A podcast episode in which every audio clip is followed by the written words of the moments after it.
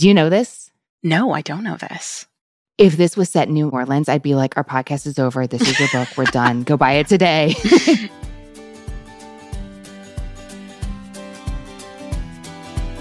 hey, readers. I'm Anne Bogel, and this is What Should I Read Next? Welcome to the show that's dedicated to answering the question that plagues every reader What should I read next? We don't get bossy on the show. What we will do here is give you the information you need to choose your next read. Every week, we'll talk all things books and reading and do a little literary matchmaking with one guest.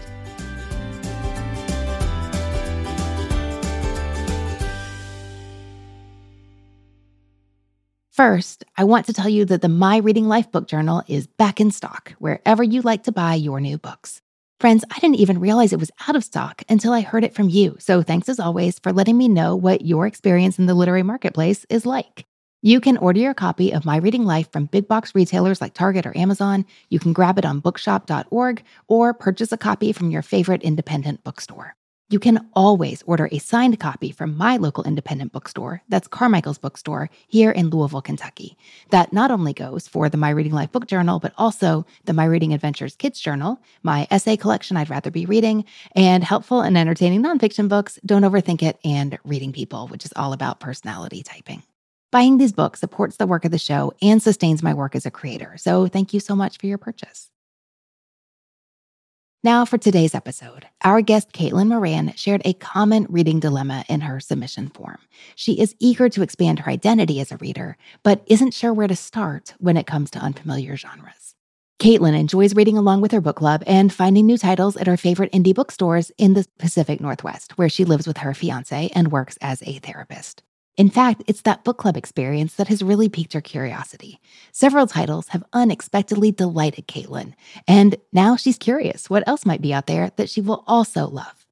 Caitlin would love my help finding non intimidating recommendations that serve as easy entry points for genres she doesn't typically read, like science fiction and fantasy, as well as genres where she's just begun to explore, like historical fiction.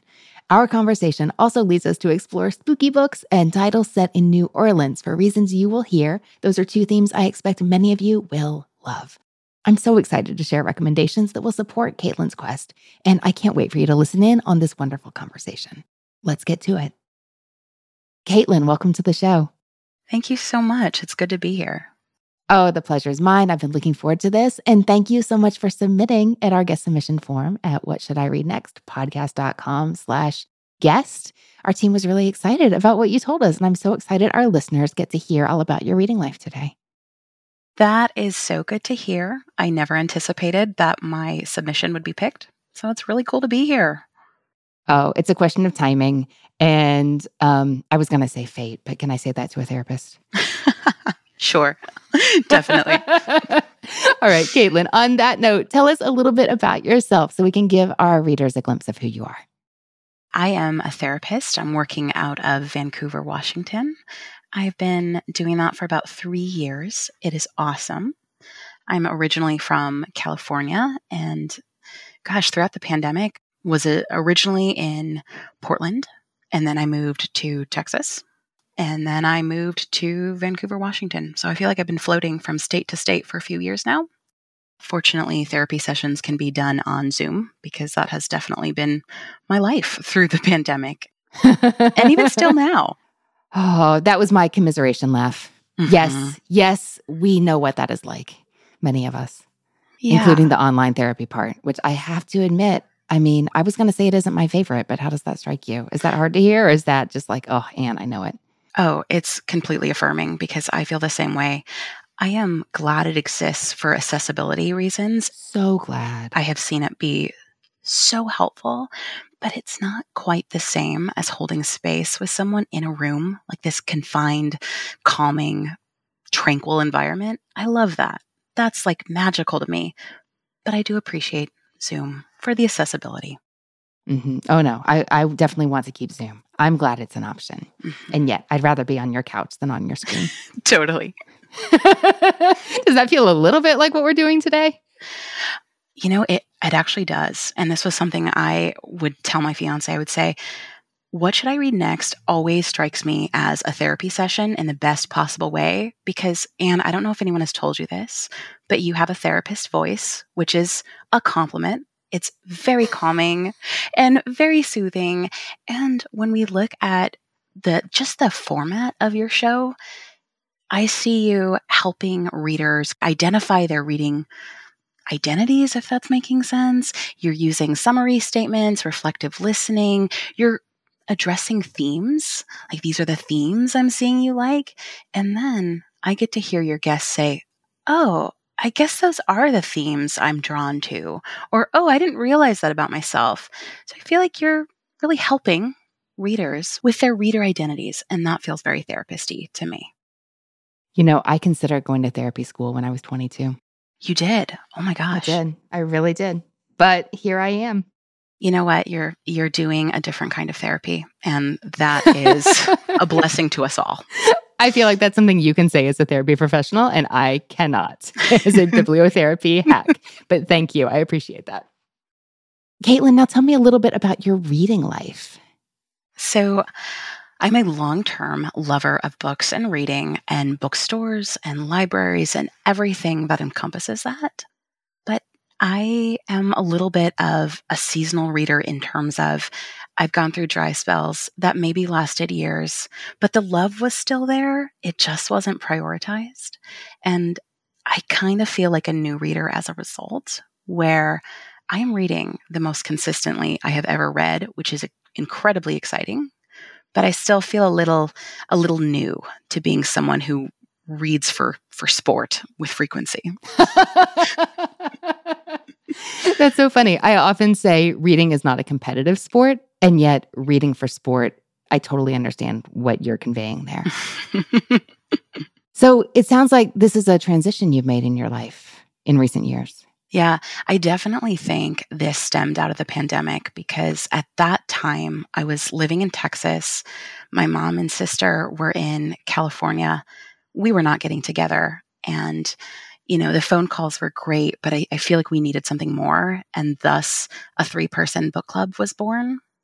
And I think that was sort of the starting point for me being a much more active reader was just having that accountability of I need to have this read by by book club day at the end of the month. I'm really thankful for it because my reading life has really changed because we started that book club. I'm so glad. What was the first book you all read together?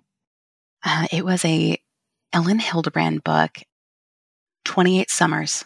That was our first pick. Well, there is certainly plenty to talk about there. Mm-hmm. Okay. I'm thinking about talking about 28 Summers with my mom oh yeah. It's actually it's really funny to have conversations with my mom when a book has maybe a lot of intimate detail, so to speak. Those are funny conversations. I'm so glad that got you going again to find solace in in books like you did in your past.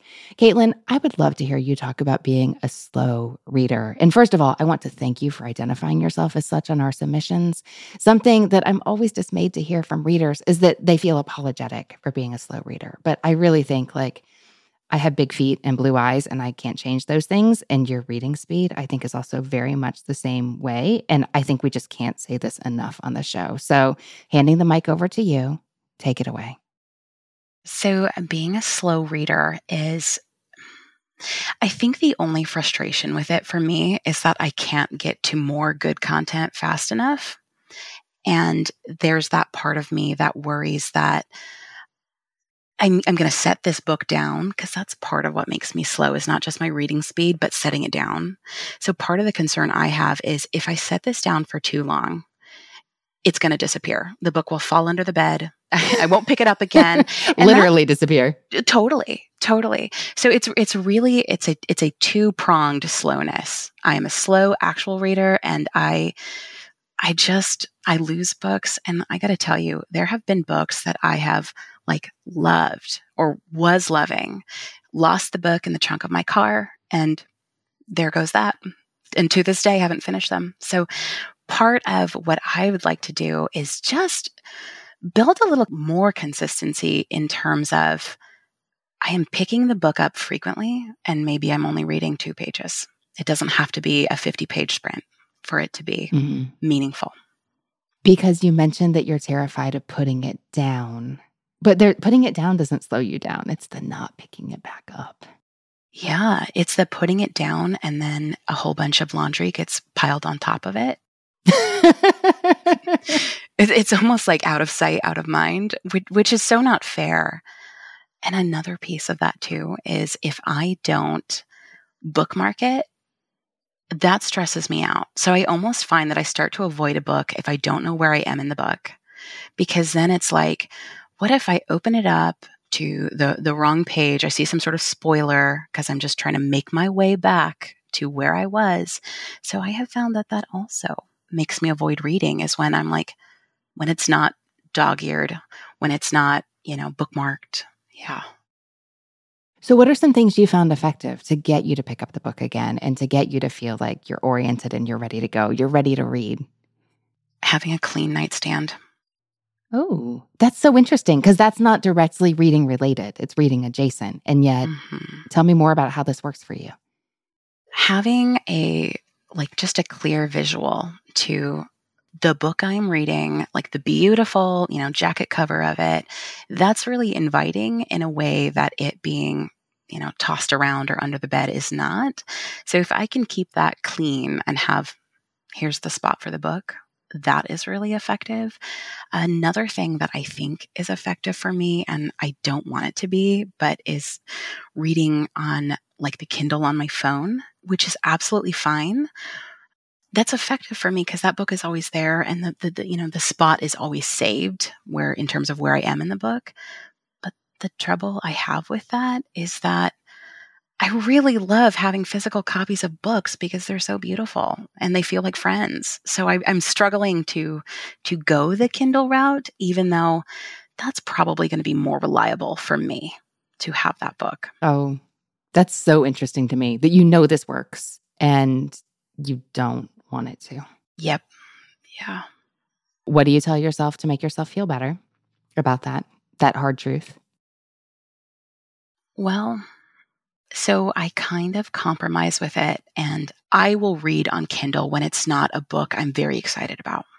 And sometimes I end up loving that book, surprisingly. But I struggle to get books that I am very enthused about on a Kindle platform because I'm like, I just have to have you on the shelf or on the nightstand. Okay. So you're going to keep a clean nightstand. Mm-hmm. And I really like that you've noticed that sometimes the books you read on Kindle that you don't anticipate loving have turned out to be big hits for you. Because I would hate to see reading become less desirable because you've chosen a format you know works, but books that you don't think are going to work as well. Exactly. Okay. And I, I told myself too, like, if I want to be extra exorbitant, like, let's say I read a book on Kindle, ended up loving it. If I really need that book as a friend on my shelf, then I can just buy that book. And that, you know, probably wouldn't happen all the time, but it does comfort me to say, if you need a hard copy of that book after you finish it on Kindle, you can get a hard copy of that book. That's fine. You can. You have options. Yeah. Okay. So you like to have options. You remind yourself you have options, and that works for you. Mm-hmm. Okay. I like it. Oh, thank you for sharing your hard won wisdom with us here. See, you say that you're new to reading for sport, and yet you have so much to share and so much insight you've already gleaned about yourself. I guess that's true. Yeah. Caitlin, you mentioned being a somewhat seasonal reader. Would you tell me more about that as well? Seasonal reading for me, if I'm not thinking about it like there are dry spells for me, if I'm thinking about the other kind of seasonal reading, I like to read to match the environment. So let's just say fall for me, October for me, I like to read mysteries, thrillers, things that feel brooding, things that feel like crisp bottom air. I love that because to me, that's just amplifying the environment around me. And I like I like that a lot. Same with uh, winter. Like, that's when I want to read a Christmas read. Like, maybe that's a little cliche, but it's magical. Another thing that I really like to do is if I'm going to travel somewhere, I love to find a book that is set in the place that I'm going to be traveling to. For me, it just heightens that anticipation. And the next place I'm going is I'm going to be in New Orleans in October. And right now I'm still kind of mulling on what could be the New Orleans read? Like, what is going to get me hyped about being in that city? So that would be something that I'm actively considering right now. Do you want to say more about your trip? Because you told us about this in your submission. I do. I got engaged last summer and we, my partner and I, her name is Leslie, she is wonderful. We decided to elope because we're we're kind of introverted. We, we don't really want the big wedding and the dance, and that's all like fine and wonderful for others. We would struggle with it. So for us, eloping was spot on, just a small elopement with family. And we chose New Orleans because we are spooky girls. We love travel, we love history, we love ghost stories, we love haunted places. I feel so silly saying that, but we love that kind of thing. So New Wait, Orleans. Do you? I'm grinning so big right now. Oh, uh, yeah. I love it. Love haunted things. I think Kentucky, doesn't that have Waverly Sanatorium? Is that what it's called? Yes, but the only thing we ever go there for is, oh, Caitlin, this is going to be so disappointing. Huh. The mountain bike trail. That sounds magical in its own right. but I love that from the Pacific Northwest, you knew that about Kentucky. And I really got the name right? You did. Mm-hmm. Oh, I'm mm-hmm. impressed. Okay. Yeah. So, you know, New Orleans is filled with that kind of thing. And something that we joke about together is that there's nothing more romantic for us than, than a haunted house experience, whether it's, you know, um, a, a, Halloween haunted house or whether it's a, a site that's, you know, allegedly haunted. I know not everyone buys into that, but it's just it's fun. So we're kind of excited to spend a week there and not only have this wonderful ceremony, but also just get to explore those surroundings. And we're going to tote both of our families there and they can watch us geek out on how magical like this spooky spot is. Celebrate a different aspect of love. exactly.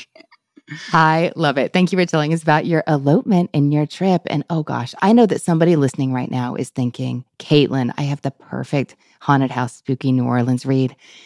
That has not come to me yet. Maybe it will by the time we get to that section, but I really, I really want you to get that from the universe. You said that you'd like to find a New Orleans read. Does that mean you haven't really investigated yet? I really haven't yet. Oh, that's good news for me. It's it's on my to-do list. And I will even say it doesn't even have to be spooky setting alone will get me excited. So, you know, the world is your oyster in terms of New Orleans reads. Well, we are going to lean into that shortly. But first, we're going to talk about your books. Are you ready to talk about what you love? Yes, I am. Caitlin, well, I'm so excited. You know how this works. You're going to tell me three books you love, one book you don't, and what you've been reading lately. And we're going to find some picks that are right for your reading life right now. And I think for your reading life come October as well. How did you choose these? Hmm. It was hard. It was hard to choose. And I considered books that have just stayed with me for a long time, books that I find memorable. One of these has been with me since I was probably 15, and I'm in my 30s now. So it stood the test of time. Well, I'm so intrigued to find out what that book is that stuck with you for, I mean, we're talking about half your life, right? Mm-hmm. Oh, yeah. Okay. Excellent. You have to tell us which one it is Caitlin, tell me about the first book you love. So, the first book that I love has not been with me for half my life, but it has been with me for close to 10 years.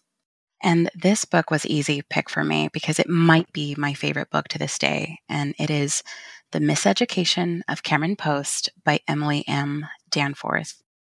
I love this book so much. This is a young adult novel, which is really not my genre. But this one reads with such sophistication and I I love it. So it's basically a coming of age story about a 12 year old who's coming to terms with her sexuality in rural Montana in the 1990s. And the setting I love. Like, I never knew I was interested in Montana until I read this. And the author just conjures that place so beautifully, so descriptively. And I loved that part of it. And the other thing that really excites me about this book is it being 90s. I love anything that's a throwback to the 90s. So this was just like such a cool read to read a coming of age novel in the 1990s when I would have been coming of age and it being about this girl coming to terms with being gay in a in a pretty unhospitable environment so relatable and so beautiful. And I think this book found me at just the right time because at the time I found it, I was probably like, I don't know, early 20s or something like that. And I had just had a breakup and I was lonely and vulnerable and I needed a friend. And this book became my friend and it was everything that I needed. And when I think about young adult novels, this kind of cracks me up. I feel like I have gravitated to young adult novels in my adult life when I've had a breakup. And it might be because when I've had a breakup, I feel angsty and and almost like a teen again. And so this book hit me right at the point where I was like nice and emotional and I have loved it ever since. I read it in print from the library and got it on Audible and now I probably listen to it once every couple years. Oh, wow. I'm so glad that this book came into your life at exactly the right time. And it's so interesting to hear you reflect on your relationship with YA novels. One of my favorite descriptions of YA books on the podcast is quite old. It's from Preston Yancey in one of our very early, I think it's one of the first 10 episodes from February 2016. But he talks about how he's quite eloquent and humorous. Like I remember him cracking me up. But I remember him saying basically, like in YA novels, like you are feeling all the feelings. And he was describing a specific kind of YA novels and riffing on one of his favorites. Because um, we're not going to put like YA as a category in this box, but like all the big feels was the thing he was there for. And uh, what you were describing just now about when you come to YA books just brought that conversation rushing back to mind. Oh, completely. Completely. I think it just speaks to just that, like being in that super emotional state. And there's something so satisfying about reading something that just conjures all of the feels. So relatable. And I definitely think that that would be, I imagine, present in many a YA novel. Yes. And for you, then, and since it's been The Miseducation of Cameron Post by Emily M. Danforth. Caitlin, I have to ask have you read her 2020 novel, Plain Bad Heroines? No, but the title excites me. I haven't even looked into it, but just that title alone has stood out to me. Oh, Caitlin, it's spooky. Do you know this? No, I don't know this. If this was set in New Orleans, I'd be like, our podcast is over. This is your book. We're done. Go buy it today. Cancel your appointments. But this book is set 100 years ago at the Brookhants not spelled like a haunting, but you're supposed to read it as one. School for Girls. I think it's in New England, but do not hold me to this. But there are two girl students at the school. They are deeply in love and they are obsessed with a writer who wrote a scandalous best-selling memoir that these girls take very seriously. But when they have a rendezvous in the apple orchard nearby, things go terribly, horribly wrong back in 1902. And the place has been haunted ever since. So, a hundred years later, three women are brought together to make a film about all the ghostly happenings that have taken place at Brookhants. And things once again go horribly wrong because, of course, the place is haunted. Who is in any doubt? There is a recurring motif of yellow jackets that is seriously, seriously spooky. I think this could totally be a horror novel for wimps and scaredy cats because I am definitely um, in that group. It's more like spooky than scary it, it has horror elements. I mean, this is not like reading It or The Shining, but since you loved her debut and you love spooky stuff, you need to know about this. And I have to tell you, I straight up have goosebumps right now because that sounds magical. Like, no pun intended. That sounds totally magical. And I feel silly that I never looked into that novel. Like, I never, I loved her debut. And how did I not go to book two? Because that sounds honestly phenomenal. So I'm excited about that. I'm so glad. And I just want to say, you don't know what you don't know. And she's only written two books, and they came out in 2012 and 2020, a long way apart. And how many books that came out in 2020 completely missed our radars collectively? That is a good point. I'm here. I got you, Caitlin. It's good. and Anne, Something else that is incredibly meaningful to me about the miseducation of Cameron Post is that my fiance got me that for a Christmas present. Now, I already had a copy of the book, so I didn't need a copy of the book. But what she did was she contacted the author. I don't know how she did this and was basically like, "Hey, like you wrote my my potential girlfriend's favorite book and I need a Christmas present. Would you sign a copy for her and it would mean so much to me. I'll pay whatever it takes. Can we make this happen?" And the time frame that my fiance did this in is is kind of impressive. And on Christmas morning, I'm opening this gift from her and it is a signed copy from Emily M. Danforth. And she wrote the sweetest message inside. And she had said to Leslie, let me know how it all works out. Oh. And so we still need to update her. It's worked out very well. We are going to get married. So I, I might even send this episode to the author and be like, yep, thank you so much for signing that book for Leslie and me all those years ago, back in 2018. We made it. So I have that copy of the book right here. And it's just, it's so sweet to see that message handwritten inside from her. Oh, I love that so much. Oh my goodness. Okay. We all know Emily M. Danforth wants to hear that story. Oh, totally. I hope it delights her. it has to. She writes about feelings. She doesn't have a heart of stone. Thank you, Emily. Caitlin, tell me about the second book you love. Yes. Okay. So the second book that I love is The Rumor by Elin Hilderbrand. And let me just say, when I was younger, I think I probably would have looked at beach reads and judged them, which is so silly because beach reads are wonderful. And I love Elin Hilderbrand, and I have read a great many of her novels, which honestly, there's not many authors I can say that I've read multiples of their books, which is maybe a little unusual, but my mom, sister, and I love her books. So they are, most of them, if not all of them, are set in Nantucket. They have like a very um, small island feel. And the rumor is just this delicious story about, I mean, the title says it all. It's about, you know, two women and a little bit of scandal and some rumors and island life and those small, kind of um, gossipy small town communities. I just loved it. It was fun. And I feel like Elin Hilderbrand writes with such descriptive language. To me, it's a perfect escape read. And she brings that island to life for me, so much so that my mom and sister and I are planning to go there, to go to Nantucket for my mom's 70th next year. Are you really? Yeah. Oh, yeah. That's so fun. So another example, right, of, of, of travel paired with like a book and its setting. That sounds amazing. What I remember about this story, because, you know, I'm bringing my own set of experiences to this, it's about a writer with writer's block. And that's something I really enjoy reading about. And she gets out of it by writing the story of her best friend's scandalous affair with the gardener. And oh, it's just so fun. Um, I have to tell you that in Elin Hilderbrand's new book, that at the time this airs will have come out just days, maybe a week or two prior, it's called The Five Star Weekend, which is not a reference to the Hotel Nantucket that was after the five key reviews. This is about the stars represent great friends from each season of a woman's life and they all get together on Nantucket. But there's this one scene in a Nantucket bookstore that just made me chuckle because two of the friends who are gathered for this weekend are shopping, and one of them is a serious reader and the other is not. And there's a big discussion about one friend judging the other for buying a book with a turquoise blue cover by a local Nantucket author that we know is Elin Hilderbrand, obviously.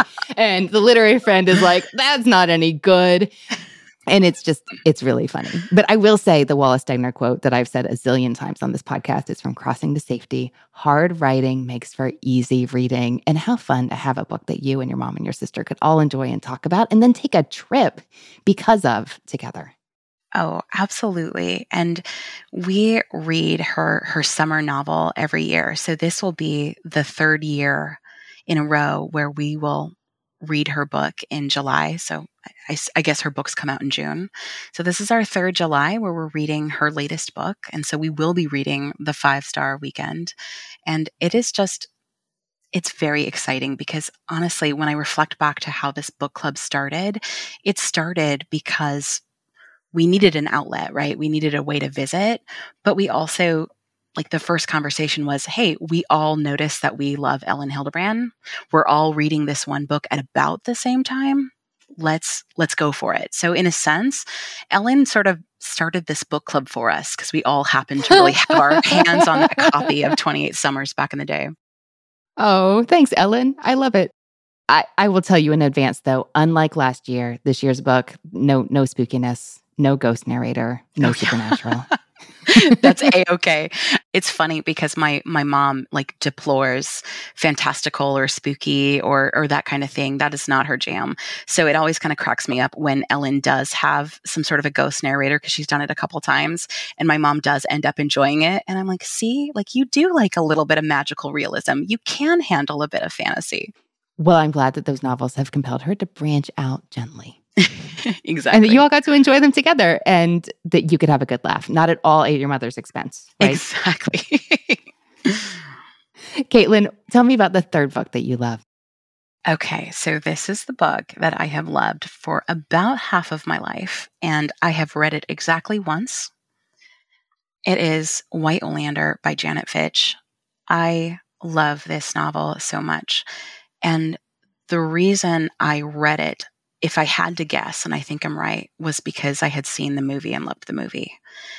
And the book was phenomenal. So she writes just such descriptive, lyrical, almost flowery kind of language that I absolutely love. It just reads like poetry. And I marvel at the fact that she can write like this so poetically at the same time as she moves a plot forward. So I didn't really feel like it was slow or I was getting lost in these, you know, overwhelming, you know, descriptions that go on for pages and pages and pages. Instead, I just felt like she was lacing this plot with so much just analogy and metaphor and just, I guess, the prose absolutely moved me. And I don't know if I've read a book that has struck me like that since. Caitlin, I'm noticing that all your books have a strong sense of place and really vivid descriptions that let you visualize them in your mind so easily. Is that a theme? You know, that's funny because I did not identify that as a theme when I've self reflected. That is totally a theme. I like a well painted place. Ooh, I love the way you describe that a well painted place. We will keep that in mind as we move forward. Caitlin, tell me about a book that was not right for you. The book that was not right for me was The Paper Palace by Miranda Cowley Heller. I really wanted to love this book because the premise on the book jacket just sounded perfect for me, right up my alley. So, this was my mom's pick for book club. And when she read the the premise to us, I was so excited. And then I dove right on in and I just found the the whole thing just bleak. Like it felt bleak and dark and traumatic with nothing that really for me at least, nothing that really tempered that bleakness. And I can handle heavy topics. Heavy topics do not bother me, but this just felt like a lot. And there was no character that I was rooting for or that I particularly liked. And when I finished reading it, I just felt like I needed some validation. So I went on to Amazon or what have you, and I was reading one star reviews because I just wanted to get a sense of why do people maybe not love this one?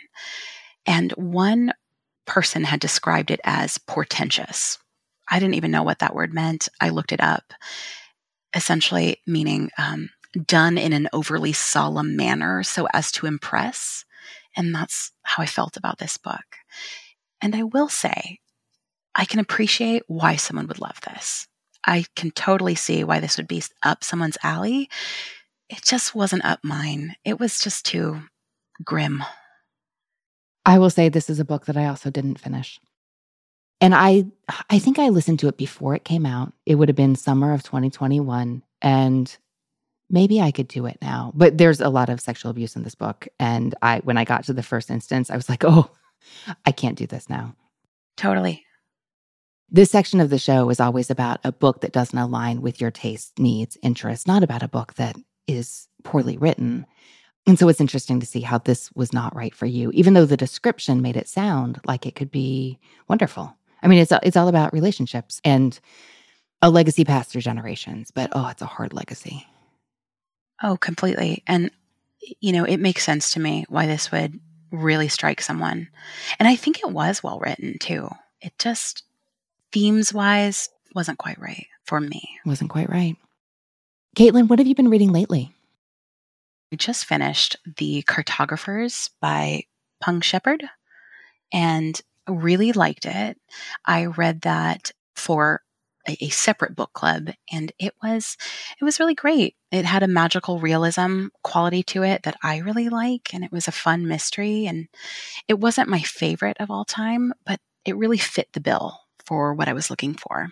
And I also just finished for a separate book club Lessons in Chemistry by Bonnie Garmus and loved that one. Absolutely, absolutely loved that one. I thought it was quirky and fun. And I, I do notice that that's a, a feel that I like in my books sometimes is that they're quirky and fun. I love it. Caitlin, what are you looking for in your reading life right now? Aside from New Orleans picks, because we're going to bring those for sure. I am looking for, I would say, either books that I already like, right? Like books that already have the feel that I love, or like gentle launches into genres I'm not as comfortable with. So essentially, what I'm telling you is I'm very open, but wouldn't mind a nudge in the direction of something that I'm just not familiar with. What are some of those genres that you're intrigued by, but that do feel very unfamiliar to you right now? I would say science fiction and fantasy. They're genres that I have a like no experience in at all, but I'm pretty interested in. And it's a little confusing to me why I'm interested in those genres because I, I find them kind of hard to read, honestly. And it's hard for me to suspend uh, reality and kind of go to this other world. But I want to. Like, I want to go to another world. I just don't have the skill set, I think, to pick out the book that's going to take me there. Another genre that I have recently discovered that I do really like is historical fiction. And we in our book club had a few picks that would fall under that category.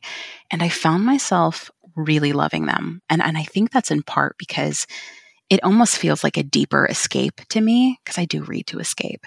It feels like a deeper escape when I'm going to this other time where things just do not feel familiar. So anything in the historical fiction genre would really speak to me, but I don't quite feel like I know what to choose. And then literary fiction, I definitely feel intimidated by. And I think there's that part of me that wants to read more literary fiction to feel very like accomplished and, and intellectual. But I do really want to explore that genre. And I, I'm, to be honest with you, I don't even totally know what kind of books fall into that genre but I know that that genre tends to be more character driven. And I do like a good character. So I, I would not mind learning more about literary fiction. Oh, I love this. We have so much to work with. We could talk about books you may enjoy reading for days. We're not going to. Caitlin, the books you loved, we're going to revisit them real quick. The Miseducation of Cameron Post by Emily M. Danforth, The Rumor by Elin Hilderbrand, and White Oleander by Janet Fitch. The Paper Palace by Miranda Cowley Heller was not right for you. It was, in your word, bleak. And that was not a vibe that you're looking for at this point in your reading life. Lately, The Cartographers by Peng Shepherd, Lessons in Chemistry by Bonnie Garmus. I'm remembering the words quirky. I'm remembering how you said in your submission that now you have a new appreciation for maps after reading The Cartographers. and you're looking for this gentle introduction to genres that you haven't been as comfortable with in the past. And of course, you're eloping to New Orleans in October. We're going to keep all these things in mind. And where are we going to start? I just want to note that we've already talked about Plain Bad Heroines by Emily M. Danforth. I think that's an excellent place for you to start. Oh, there's so much we could get into. The Miseducation of Cameron Post makes me think of a couple of books that I wonder if you would enjoy. Um, God Spare the Girls by Kelsey McKinney, The Book of Essie by Meghan MacLean Weir, but those aren't the ones I want to focus on today. First, I want to tell you about my favorite New Orleans book, which is, I don't know, it feels like kind of out there. You haven't talked about mysteries and thrillers. What's your relationship with mysteries and thrillers? And I love mysteries and thrillers. Honestly, that's probably the genre I know best. I would love a recommendation in that genre. And it's to me, that's just super easy reading and it's fun. I love, love a mystery. All about it. All right. This isn't the the hesitation that's me feeling like I might be judged. It's fine. Um, I love The Pelican Brief by John Grisham so much. Have you read this one? No, I have not. It's old. It's old. It's his third book, immediate follow up to The Firm. It came out forever ago. Oh my gosh, you love a 90s throwback vibe. Uh huh. Yes, I do. Oh, hey, I was thinking this isn't like modern, contemporary, right now New Orleans, but that's okay. We're going to throw you back to 90s New Orleans. This is, you know, if this were published today, we might call it an eco thriller. So the book opens in gripping fashion. Two members of the sitting U.S. Supreme Court are brutally murdered. Meanwhile, in New Orleans, Darby Shaw is a Tulane law student who wants to impress her professor, who she happens to be dating. So when she finds out that they were murdered, she starts investigating. She wants to find out like what in the world? That's weird, that's specific, that's directed, what is happening? And she writes this this paper like kind of saying, "Hey, what if?" She writes a paper that explores a theory and it's called the Pelican Brief. And she says, "I think somebody is trying to seat the court with justices who might be inclined to vote a specific way on this one particular case that's brewing in the Louisiana State Court right now." And next thing she knows, people are dying in New Orleans connected to her brief.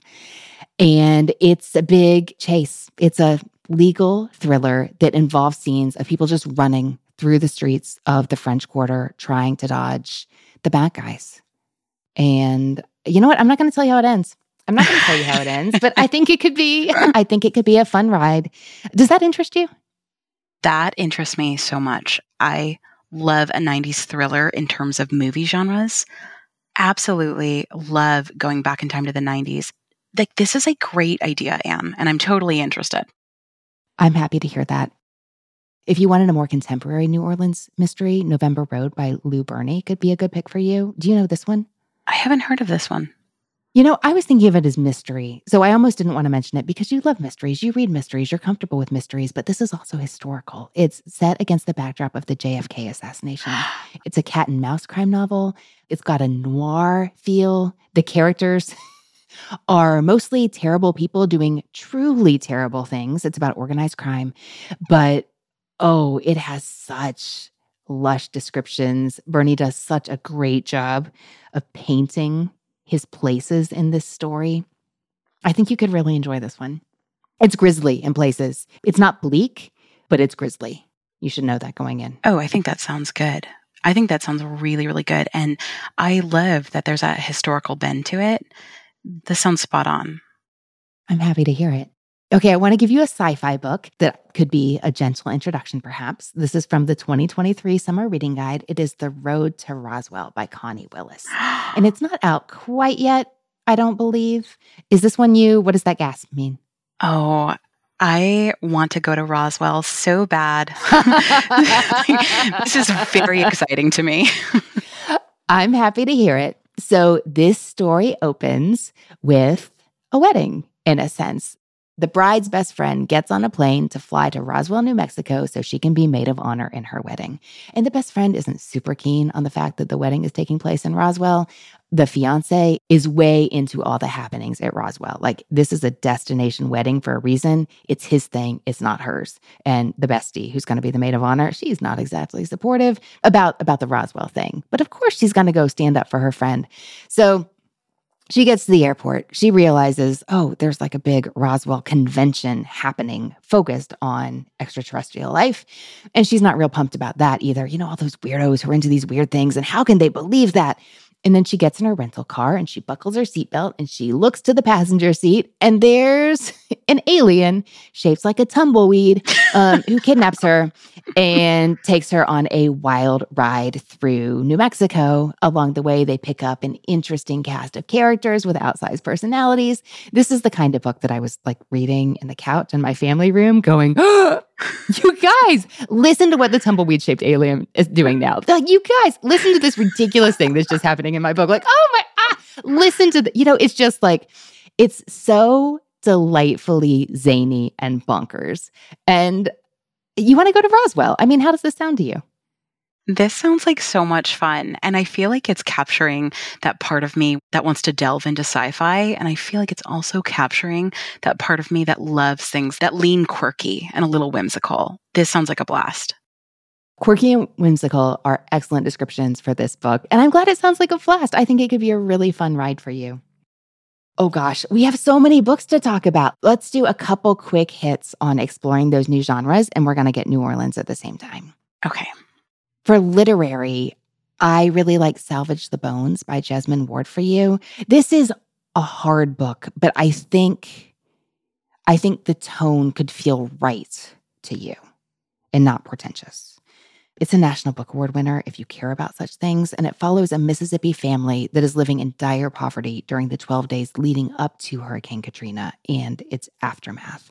There's a 14 year old narrator. Her name is Esch. She is pregnant. She tells us the story, and she does so using the outlines of the Greek myth of Jason and Medea, which you can enjoy the story not knowing that at all, but it's like a little you want you want to explore some literary fiction and that is a super literary thing to do. And the prose is so beautiful. You referenced really liking the way that the words fell in white oleander. I think you'll find that here. So this is a hard book. Like it's painful it's gritty but it is not without hope which is something that's important to a lot of readers.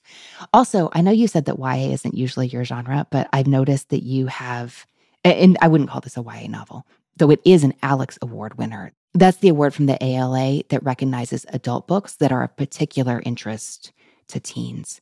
But two of your three favorites featured teen protagonists and narrators. So I'm just noting that for the record. I think this could be a good fit for you. That's Selfish Salvage the Bones by Jesmyn Ward. Next, I want to try a historical novel. We mentioned November Road and how it is set in the past, but I want to do something set specifically in the French Quarter and that is Out of the Easy by Ruta Sepetys. Is that a book you're familiar with? No. Well, Entertainment Weekly calls this a haunting peek at the life of a teenage girl in 1950s New Orleans. At the center of the story is a girl who is 17 when we meet her, who, I mean, she lives and works in a bookshop. She's smart. She has big dreams. She wants to go places, starting with college. She's torn between two intriguing and very different men you can hear that we have some historical detail, some romance, but then a murder takes place and it seems her mother might be implicated, and that brings in a mystery thread. This is set largely in the French Quarter. Her mother, the one who's implicated in the murder, lives there in a brothel. She's described as a prostitute. I think you're really going to love the strong cast of characters and the I was going to say sweeping view, but maybe it's a very specific view of this certain place and time. How does that sound? That sounds riveting. Okay, I'm excited about that. And because you love the cartographers, I just have to throw in the thread collectors. This is by Shaunna J. Edwards, who is a debut author, and Alyson Richman, who is a seasoned author that really draws on the respective authors' Black and Jewish histories. The story begins in 1863 New Orleans, and it weaves together a couple of intertwining stories. But one of those is that there is a woman who's effectively living as an enslaved woman who embroiders simple things. Like I think the first thing she embroiders in the story is a violet for her beloved who she helps escape so he can leave the plantation they're on together in Louisiana where they fell in love and join the Louisiana Native Guards and fight for the Union Army. She embroiders him a handkerchief. It's a violet, but really it's a map that he can use to escape to safety. And that is a theme that we see pop up again and again in the story. And you said in your submission how the cartographers gave you a, a, new respect for and interest in maps. And I just love that really fun connection. Does that interest you, a Civil War narrative with the embroidered map element? Absolutely. Like that piece of detail sounds so intriguing to me that I, I just want to figure out more. what is going on there? That's pretty cool. And I can't say that a Civil War narrative is anything I've ever read before, but like I'm interested. Like, let's go there. We could keep going, but we're going to stop there. But seriously, listeners, I know you have some spooky New Orleans books for Caitlin. There's some great fantasy series that are based in New Orleans. So bring those to our comment section at what should I read next podcast.com. Caitlin, we covered a lot of ground today. At the end of the day, the books we talked about The Pelican Brief by John Grisham and November Road by Lou Berney, those are our mysteries. We talked about The Road to Roswell by Connie Willis, that's our sci fi. Oh, we talked about Salvage the Bones by Jesmyn Ward, that's our literary. And Out of the Easy by Ruta Sepetys and The Thread Collectors by Shaunna J. Edwards and Alyson Richman. Those are our historical titles of those books. What do you think you'll read next? How did I get so lucky to get more than three picks? um, well, you haven't made this easy because there, I honestly, I want to dive into them all and I will be diving into them all. Gosh. Oh I think if I had to say either the Pelican Brief or the Road to Roswell. Yeah, so the the alien, the little tumbleweed shaped alien in the, the road little to tumbleweed. It just sounds so fun, and I think that would be such a good gateway to sci-fi for me.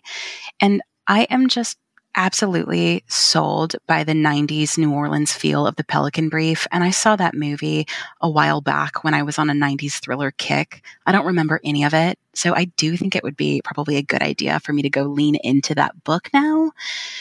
But honestly, with all of these titles, I imagine they're all going to go in my my shopping cart. Let's just put it like that. well, that sounds great to me. Thanks for talking books with me today. Thank you so much, Anne. This was such a privilege. I had so much fun.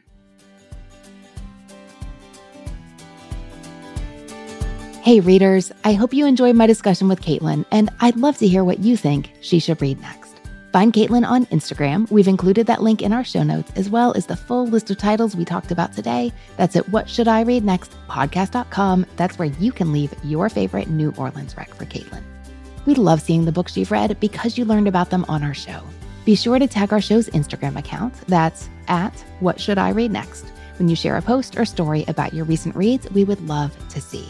You can follow me on Instagram too. I'm there at Anne Bogel. That is Anne with an E, B is in books, O G E L.